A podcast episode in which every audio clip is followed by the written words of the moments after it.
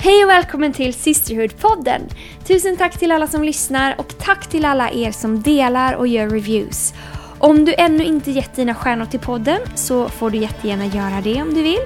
Du går då in på Sisterhood-podden i din podcast-app, scrolla längst ner och så kan du sätta hur många stjärnor du tycker podden är värd och också skriva en liten kommentar om du vill. Ju fler som gillar podden, ju fler får upp ögonen för de fantastiska berättelserna som finns där. Men nog om det. Idag är det en ny berättelse. Idag har jag träffat Julia Brandt. Hon lever mitt i väntan på sitt mirakel. Vad gör man egentligen när man befinner sig i som ett ingenmansland? Innan det mirakel man ber Gud om har hänt? Finns det ett sätt att vänta aktivt? Vad gör vi medan vi väntar?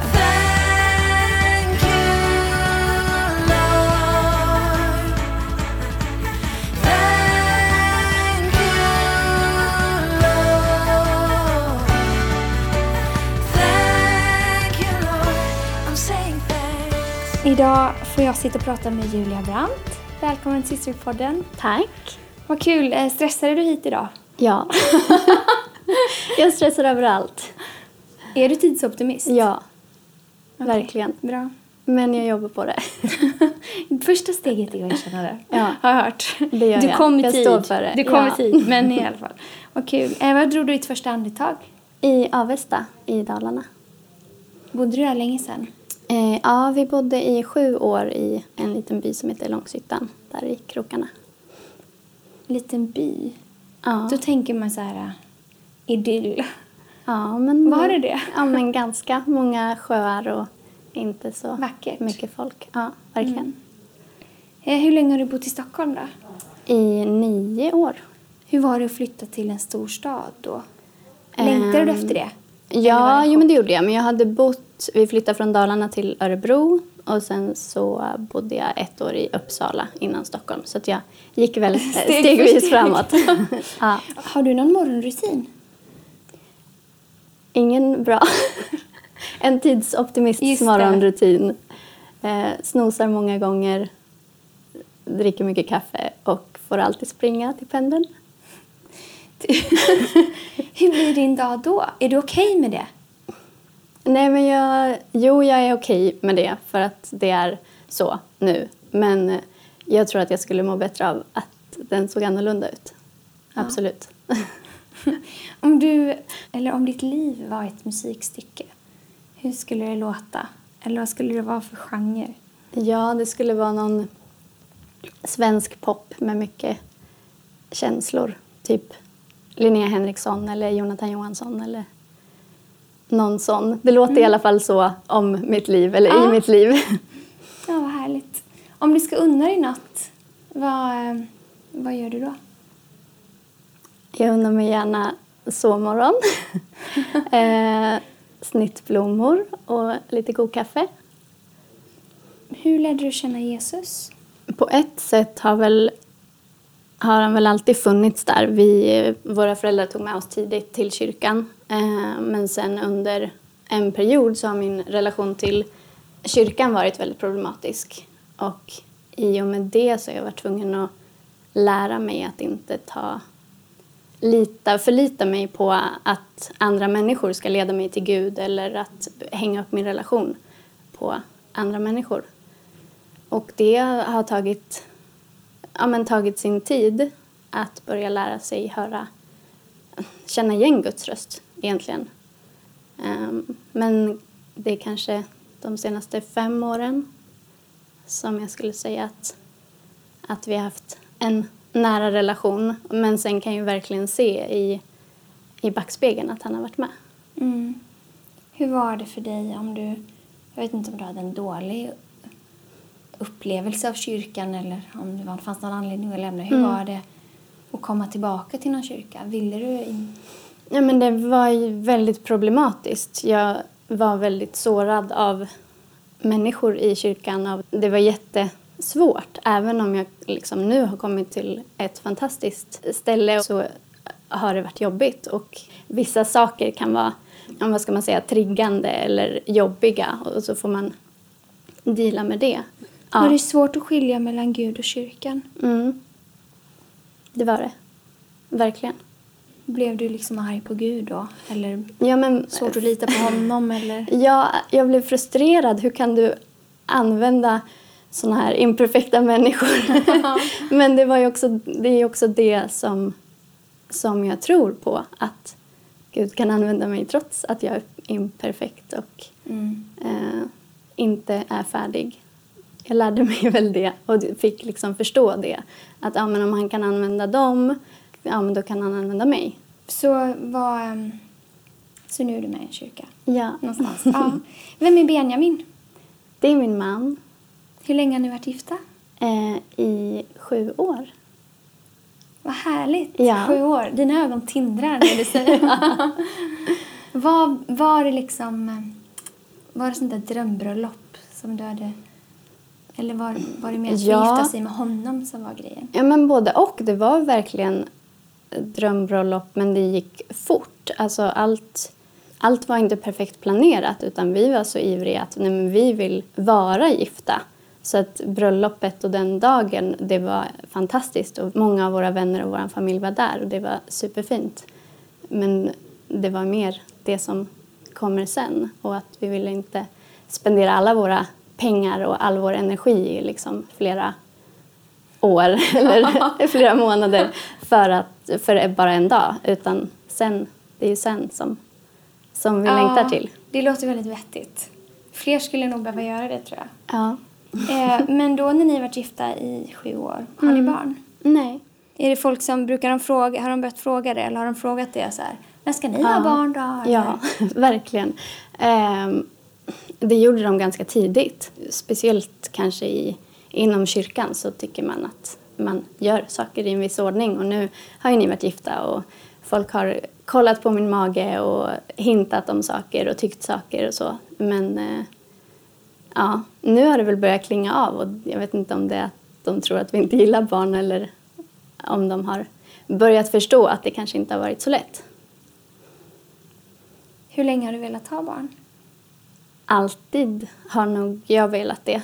Ehm, och jag ville nog det direkt när vi hade gift oss. Eller jag ville det, även om jag nu kan se att jag nog inte hade varit redo för det då. Ehm, men vi har försökt i ungefär tre år. Hur gammal är du? Jag är 29, blir snart 30. Hur har du bemött människors klumpiga hintar? Om vi börjar där. Det har nog varit olika i olika perioder. Om jag har tyckt att det har varit... Ja, men när det har varit som jobbigast så har jag nog kunnat vara ganska liksom, ja, men bitit ifrån och sagt någon, någonting eh, för att jag inte har kunnat hantera det eller kanske berätta. För att oftast de som frågar, och om man frågar på ett fult sätt eller hintar, då är det de som är nyfikna och kanske inte de som undrar för att de bryr sig eller så. För får man en mjuk fråga från en nära person så är man ju mer kanske villig att berätta och så. Jag har också fått... Nu har jag två barn, men jag har fått hintar om att man är gravid när man inte är det. Och Det är ju bara inte kul. Nej. Bara jaha, tycker jag är tjock? Eller bara, Ja. bara den grejen Exakt. är ju... Ja, det är ofta på något lite så här klumpigt sätt. Verkligen. Och man vill ju inte, som nu när vi har försökt, att någon då skulle tro att jag var gravid skulle ju vara jätte, jätte, jättejobbigt. Så det är ju ibland när man, ja men kan jag på mig de här byxorna? Kan jag, eh, liksom, om jag sitter så här, tror, kommer folk tro det då? För att man har ju mage ibland. Vi är inte, Ja, liksom, ja. Eller alltid har man Ja, en mage, verkligen. Mm. men den syns olika mycket. Eh, och då att behöva förhålla sig till det, att någon kanske frågar eller någon kanske tittar extra mycket och så vet man inte hur man själv kommer reagera. Mm. Vissa dagar är man stark och andra dagar så bara, ja, fråga mig inte, titta inte på mig. Hur har processen varit för dig personligen? Från det att mm, ni har velat ha barn, men Mm. att det inte har blivit än.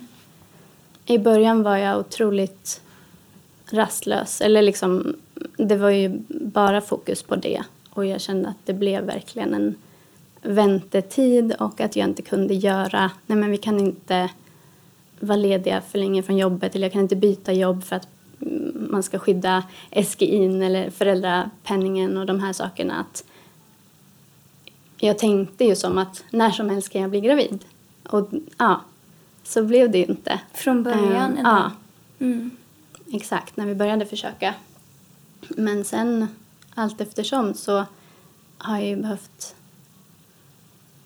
Ja, men det har inte kommit något barn och jag, har inte, jag kan inte pausa hela mitt liv för att vänta på något som kanske inte ens kommer. Vi vet ju inte om vi kommer få barn.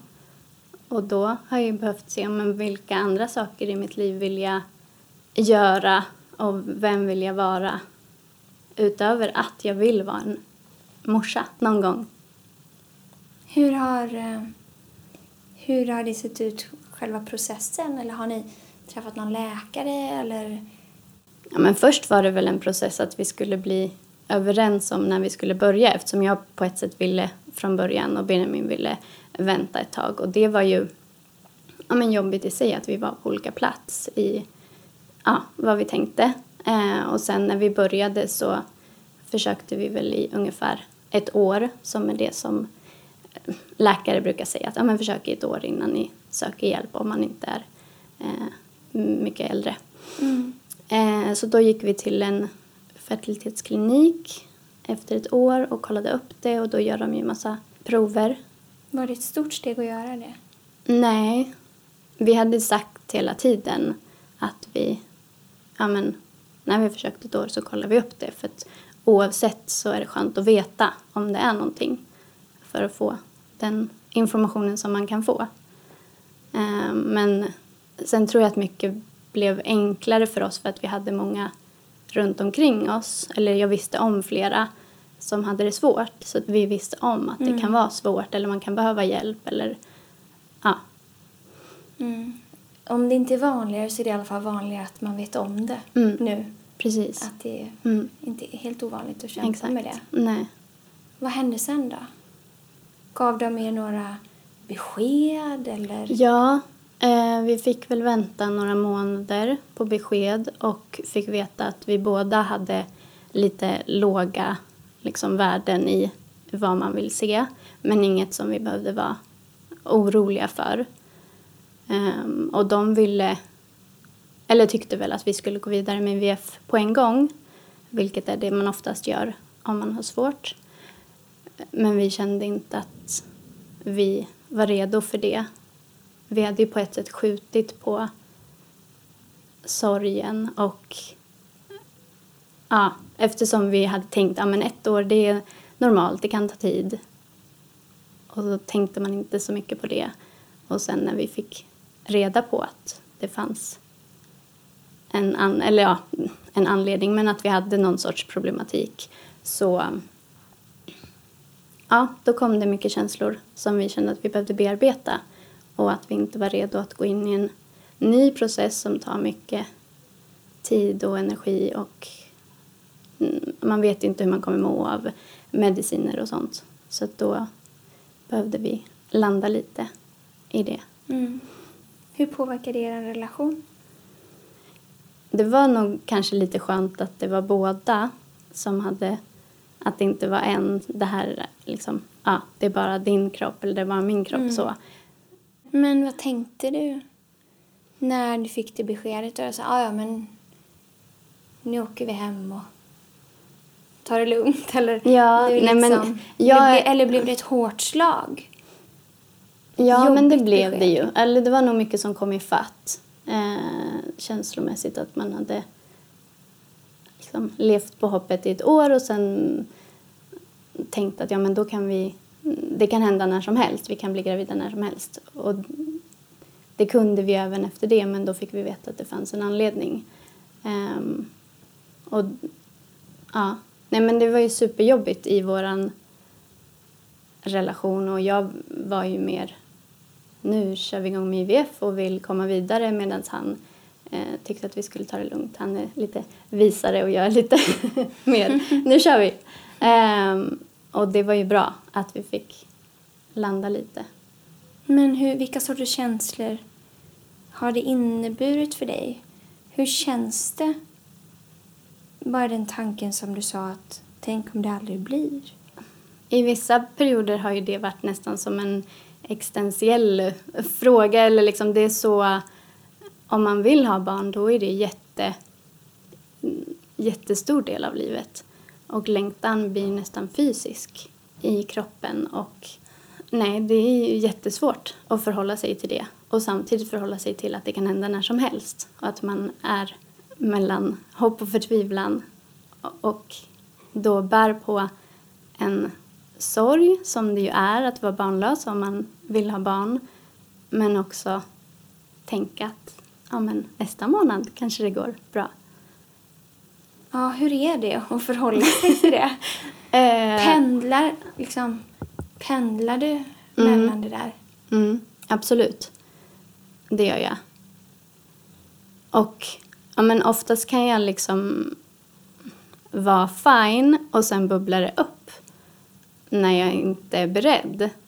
Och ja, men, om jag får reda på att någon ska få barn. Och ibland så kan jag vara bara glad och ibland så ja, hugger det till i magen liksom för att man inte För att inte du. Ja, men för att inte jag. Och för att liksom, kommer jag få uppleva det här? Kommer jag få berätta för mina vänner att det kommer ett barn?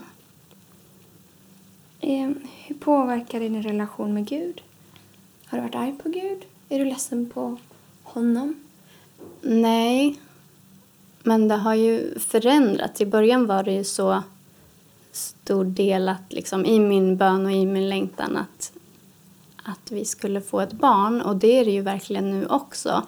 Men att fokuset också kan vara att okej, okay, men om det tar tid, vad, vad kan jag göra nu? Eller vad vill du att jag ska göra nu? Och, um, det...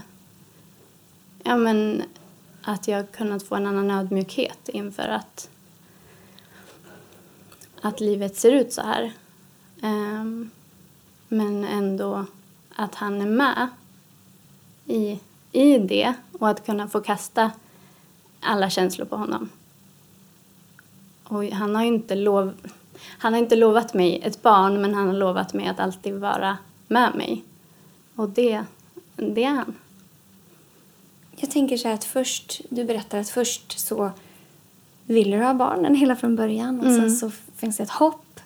Eh, och framförallt det här året innan ni liksom sökte hjälp och sen kommer du ihåg när du tänkte första gången tänk om jag inte får barn? Eller tänk om det aldrig blir? Att liksom våga tänka den tanken. Nej, alltså jag tror att den har liksom pockat på flera gånger men att det är en sån som man skjuter ifrån sig. Um, men det var kanske efter vi fick, ja men efter att vi hade sökt hjälp och fått liksom eh, besked att, att jag då tänkte okej okay, men om vi gör IVF och det inte går, vad händer då? Och det kan nog på ett sätt ha varit en anledning till att jag, även om jag ville göra det så ville jag inte göra det för att vad är vårt nästa alternativ? Då var hoppet ute ja, kanske. exakt. Mm. Så vill man spara det eller liksom, ja men vi kan försöka ett tag till själva och sen kanske det går. Var befinner ni er i processen nu? Vill du säga det? Ja, vi... Ehm, ja men efter att vi hade landat så gick det typ ett år innan vi bestämde oss att vi skulle gå vidare med IVF. Eh, och det var väl ja men, ett halvår sedan kanske. Eh, och då skickade vi in till den här fertilitetskliniken att ja, men ni kan skicka eh, remiss så att vi får eh, komma in i processen och så ska man godkännas för att få eh, att landstinget betalar. Ehm, och när vi hade gjort det så blev jag jag har alltid haft det, eh, så här problem med, med min mens, att jag har blödigt mycket och sånt där. Men det blev jätte, jättedåligt i början på det här året och i flera månader som jag blödde konstant. Um, och då fick jag söka hjälp för det uh, igen, ska jag säga, för det har gjort många vändor fram och tillbaka. Men uh, då hittade de att jag hade en polyp i livmodern som är som en ja, men typ en tumör eller en utväxt liksom, som inte ska vara där som de fick operera bort i maj i år. Um, och ja, men i och med när jag hade fått min operationstid så fick vi också att ja, men ni är godkända för IVF. Men då var ju liksom för att vi ska kunna göra IVF så var de tvungna att ta bort polypen innan. Så det gjorde de och sen var de tvungna att skicka den på analys för att det finns alltid en risk att det kan vara något elakartat mm. i det. Um, så då fick vi vänta på de provresultaten och det tog typ en månad som var skitjobbiga såklart.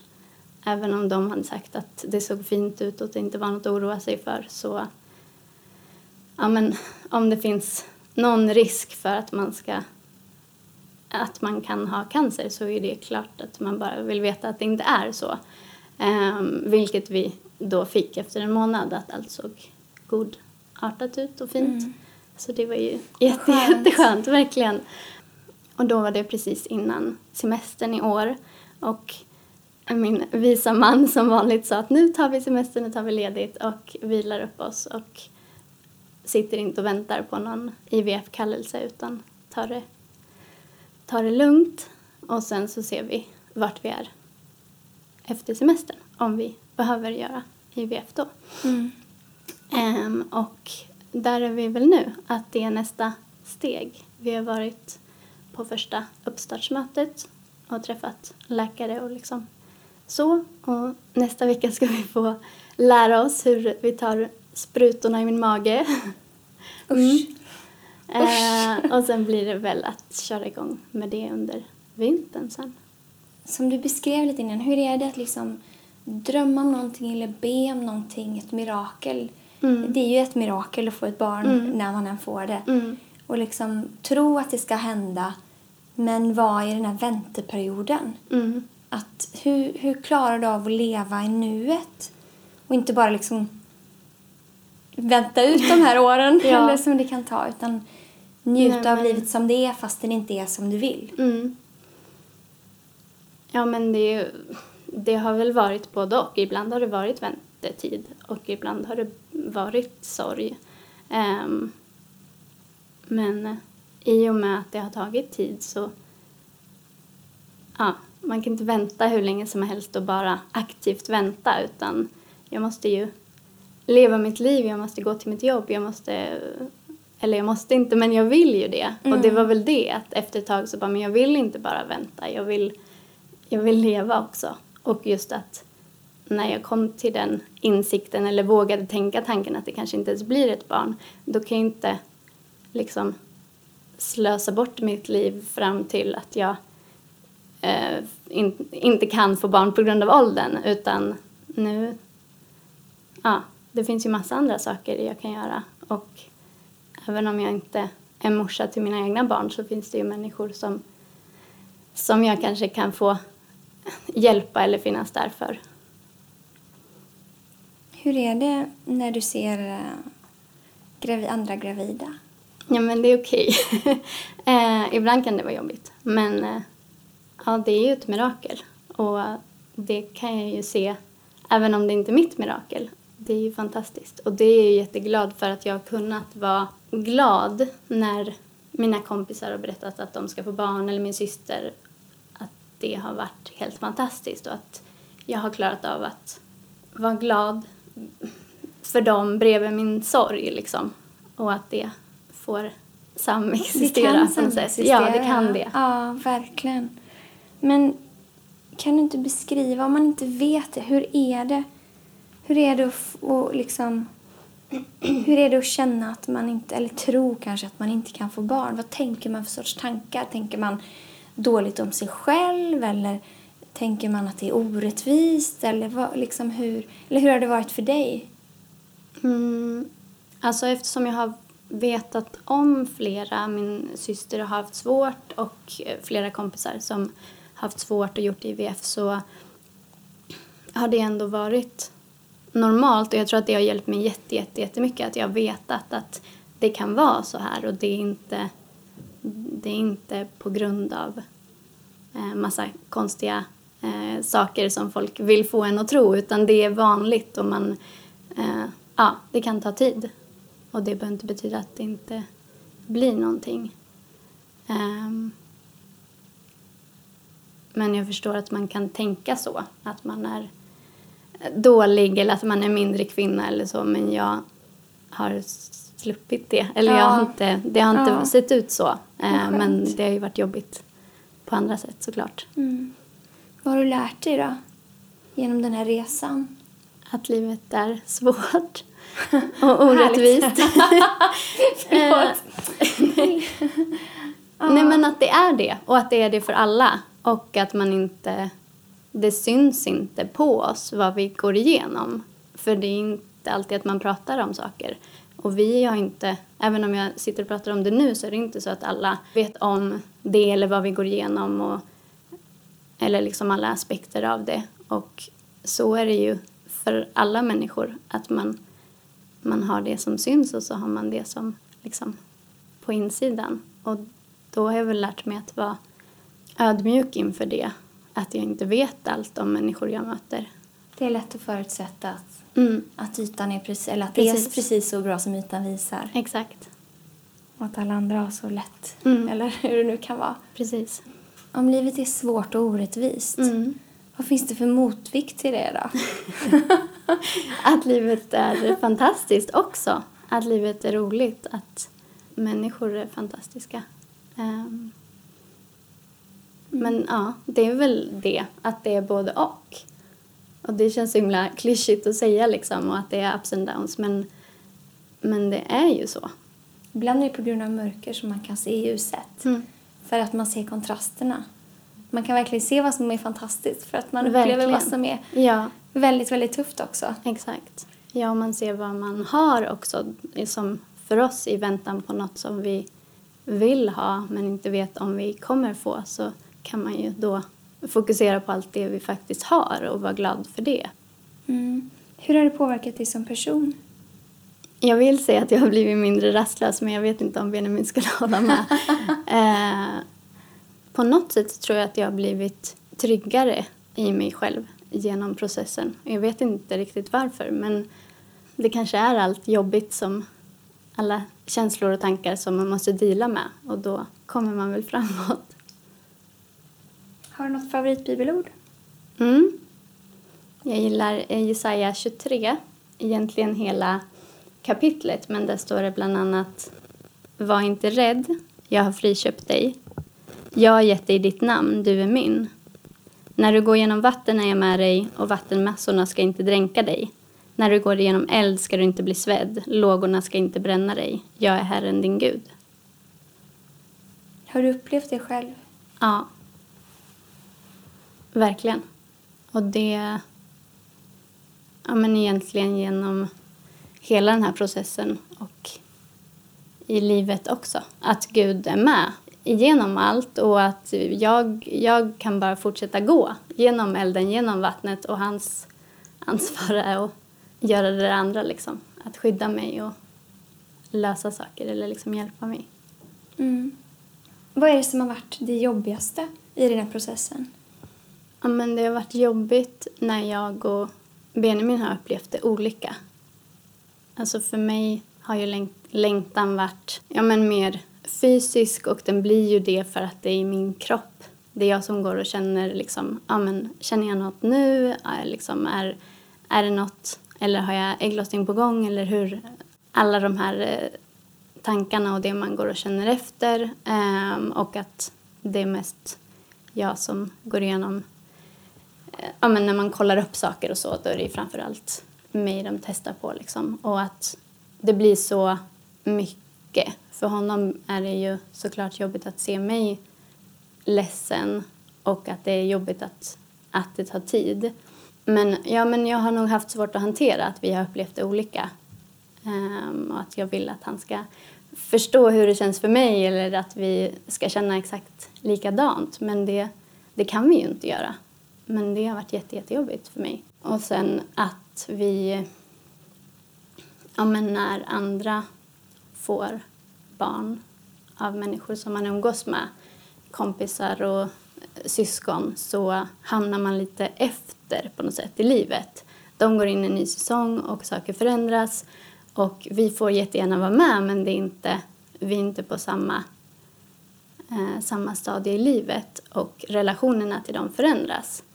Och det är ju lite, men man kan uppleva att, eller jag kan uppleva att det är lite fult att tänka så att man vill ha kvar sina kompisar liksom, eller att för jag är ju samtidigt jätteglad för dem att de har fått barn men så förändras vår relation och plötsligt så är jag kvar och har samma behov som kompis medan de är uppe mm. i, i sitt liv. Och det, det blir väldigt speciellt för att det är ju någonting fantastiskt men det påverkar mig på ett annat sätt än hur det påverkar dem. Mm. Men det är nog ganska vanligt oavsett vad det är för ny säsong mm. som ens vän går in i. Absolut. Om en vän var singel och mm. skaffa pojkvän plötsligt så blir det helt annorlunda. Och, mm. och liksom vara vänner fast man går igenom olika säsonger. Det kan vara ganska svårt ibland. Men eh, finns det någonting som du är tacksam för eh, eller som du ser positivt i att ha, gå igenom det här? Mm. Ja, men jag kan ju se nu att all den tid som jag och Benjamin har fått tillsammans utan barn um, Ja, men vi har ju utvecklats jättemycket i vår relation och har haft tid att göra massa saker, rest och liksom lagt pengar på att bara gå ut och äta god mat och bo på hotell och liksom sådana saker som jag kan tänka mig att man saknar och längtar efter när man mm. har barn. Eh, och att verkligen, ja men jag känner att vi har tagit vara på den tiden och också kunnat ja men deala med saker och utvecklas i saker som vi eh, ja, men det är klart att vi hade utvecklats på ett annat sätt om vi hade fått barn men att ha den tiden och kunna ha processer kring saker liksom. Mm. Om du skulle ge ett råd till dig själv vi brukar säga tio år sedan men det, det känns inte som att det passar in här. Om du skulle ge ett råd till dig själv för tre år sedan vad skulle du säga då? Att inte vänta på massa saker. Att liksom köra. Um, kör bara kör. mm. um, kanske att det blir värre innan det blir bättre men det blir fint. Det kommer bli bra. Väldigt bra. Mm. Vad har Jesus gjort för dig? Ja, men han är alltid med. Och i allt, i alla säsonger, så att kunna kasta saker liksom upp till Gud har hjälpt mig otroligt mycket. Och i det här att inte få få panik, att inte ge upp utan att känna att men, allt ligger inte hos mig utan det ligger hos Gud och att kunna vila i det är ju otroligt värdefullt. Om du skulle ge ett råd till andra personer som har barn, vad man inte ska göra och säga till människor som inte har barn? Ja. Ska ta fram min lista? Har du Nej. Nej. Den svarta boken, den svarta listan. Exakt. Nej, men kanske inte komma med massa råd. Eh, för folk vill, och så är vi väl alltid i livet, att när någon går igenom något tufft så vill man lösa det, man vill hjälpa till och det kommer från en från omtanke. Men vi, vi går ju till läkare och vi får den hjälp vi behöver. Det, det vi behöver från människor runt oss är ju stöd och människor som lyssnar och kanske inte tycker så mycket och kommer med användbara eller inte användbara råd utan att bara finnas där. Men ändå våga, våga fråga om man inte bara är nyfiken utan vill värna om den personen och stötta. Liksom. Tack för att du delar med dig av det här. Tack för att du är så modig. Mm, tack.